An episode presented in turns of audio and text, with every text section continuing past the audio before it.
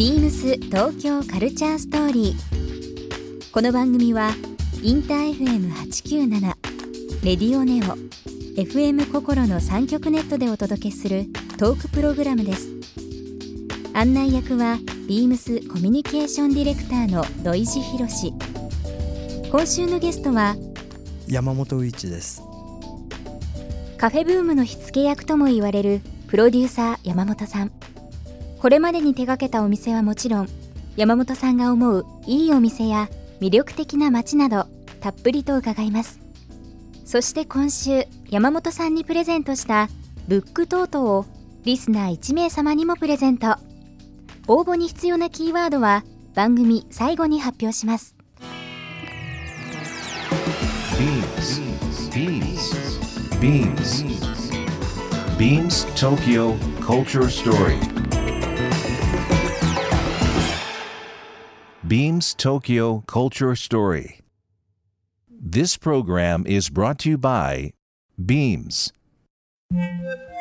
Beams ありとあらゆるものをミックスして自分たちらしく楽しむそれぞれの時代を生きる若者たちが形作る東京のカルチャー Beams 東京カルチャーストーリー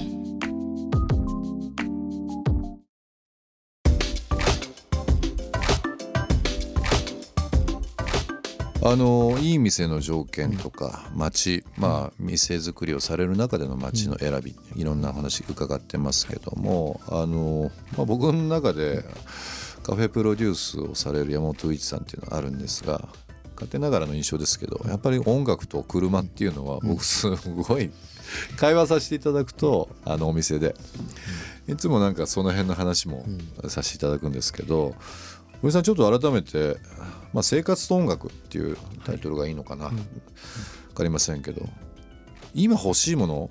これあのアンケート伺ったらですね、ちょっともうズバリなんですけど1969年のロンドンのレコード屋さんっいやもていうふうなことをはい書いていただいてましたけど、ピンポイントですね。ういやもうこの1969年ってね、まあ、レッド・ゼッペリンのファーストとか、はい。まあ、キング・クリムゾンとか、うんまあ、ビートルズもアビー・ロードとかもうす音楽好ごいきだともうすごい年すごいですよねレコードがいっ。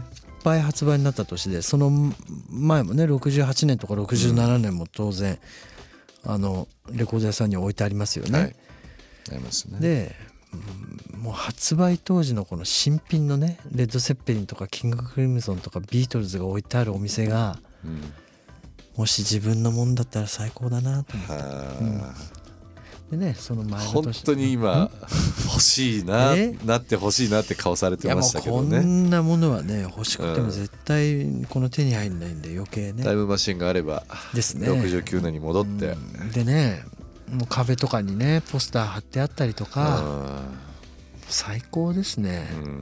ですね。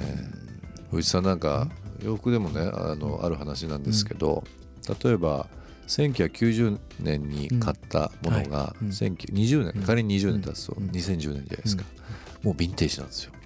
だから20年ね。そうだからもう本当にねヴィンテージもんっていう形で扱われることが多いんで、まあ、たまたま僕はじゃあ持ってたものがうん。そのまま着ずにそのまま置いてたっていう、まあいくつかあるんですけどね。うんでいろんな人にこう見せ見せたりなんか取材を受けたりするとき、うわすごいヴィンテージもお持ちですねとかっていう。へー。もう牛さんからしてみればバワリーできたのが1997年ですよ、うん。97年。ね。だからもう本当に69年ってなると、もうヴィンテージというかなんて言うんだろう。もう今から考えるともう一歴史前みたいな話になっちゃうかもしれないですけどね、うん。でもいあの改めてこの辺のろ70年代前後っていうのが最近その音楽配信とかラジオとかいろんな聞くと結構注目してるアーティストいますよね。特にまた若い子とか。うん。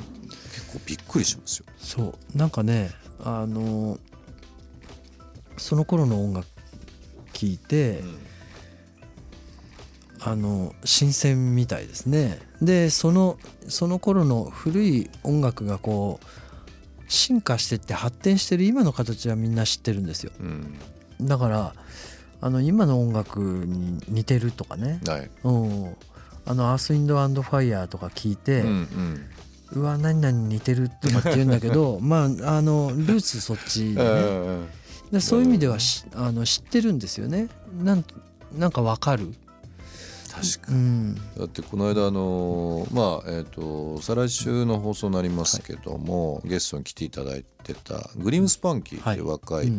ミュージシャン、もう僕今注目。大好き、うん、そえ大好きですか？はい。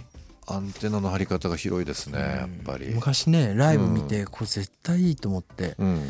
で彼女たちの出してたアナログレコードも買ったしああそうですか。今すんごい高くなってるみたいで、ええ。まあもうヴィンテージなのかな。ヴィンテージ。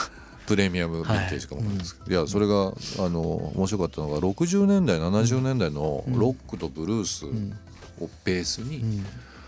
今のうん。その技術とかムーブメントっていう部分を、まあ、自分たちの感覚をぶつけてるって話で、まあ、今の内さんの1969年の話そうなんですけど最近のその若いミュージシャンとかはスパンキーね。もうジョニー・ミッチェルとか荒井由実のカバー歌ってるんですけど、ん。本当にもう自分のものみたいな。うん。すごいですすねごいですね、だから本当まあ僕もこの69年今ここアンケート答えていただいててうん。思いましたけどもやっぱ、いまあ、今だから振り返れるこの伝説のそれぞれのね年ポイントってありますよね。ありますねねうんまあ60きっとね「サマー・オブ・ラブ」とかもこの頃なんでああそうですね。まあ、そういうの知ってるとやっぱりねなんかそういう生き方にしびれてそういうふうに思考してうんいろんなものを作っちゃうかな。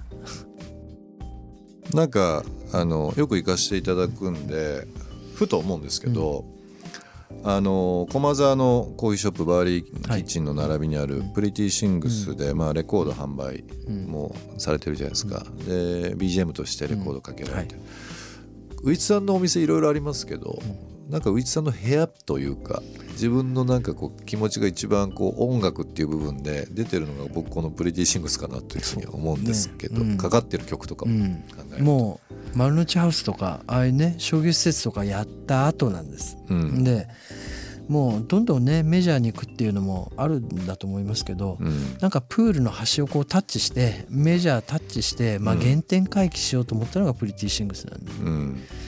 でまあしょまあなんか商業っていうかね商業のピークみたいなのやってった後に、うん。まあ本当にやっぱり自分の好きなもの、うん。もう一回このプールを折り返してね、うん。自分の来たところに戻ろうと思ってやったのがプリティシングスなんですけど、うん。なんかちょっと自分が出ちゃいすぎたかな。いやでも僕はあのらしさが詰まっていて、でさっきコーヒー買って飲んだんだけど、ちょっと行こうかなっていう気持ちになるのは、単純なコーヒーショップだけじゃなくて、なんだろうちょっと僕ネーミングセンスがないから分かんないですけど、何ショップって言ったらいいのかな？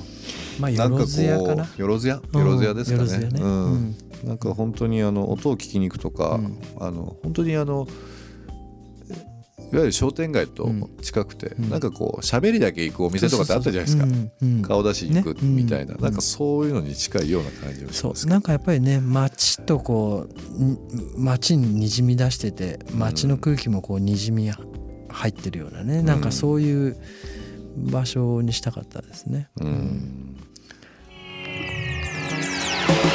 ームス東京カルチャーストーリーゲスト山本ういちさんにプレゼントしたブックトートをリスナー1名様にもプレゼント。応募に必要なキーワード「コマックリン」を記載して番組メールアドレス beams897 アットマークインター FM.jp までご応募ください。詳しくは番組ホームページまで。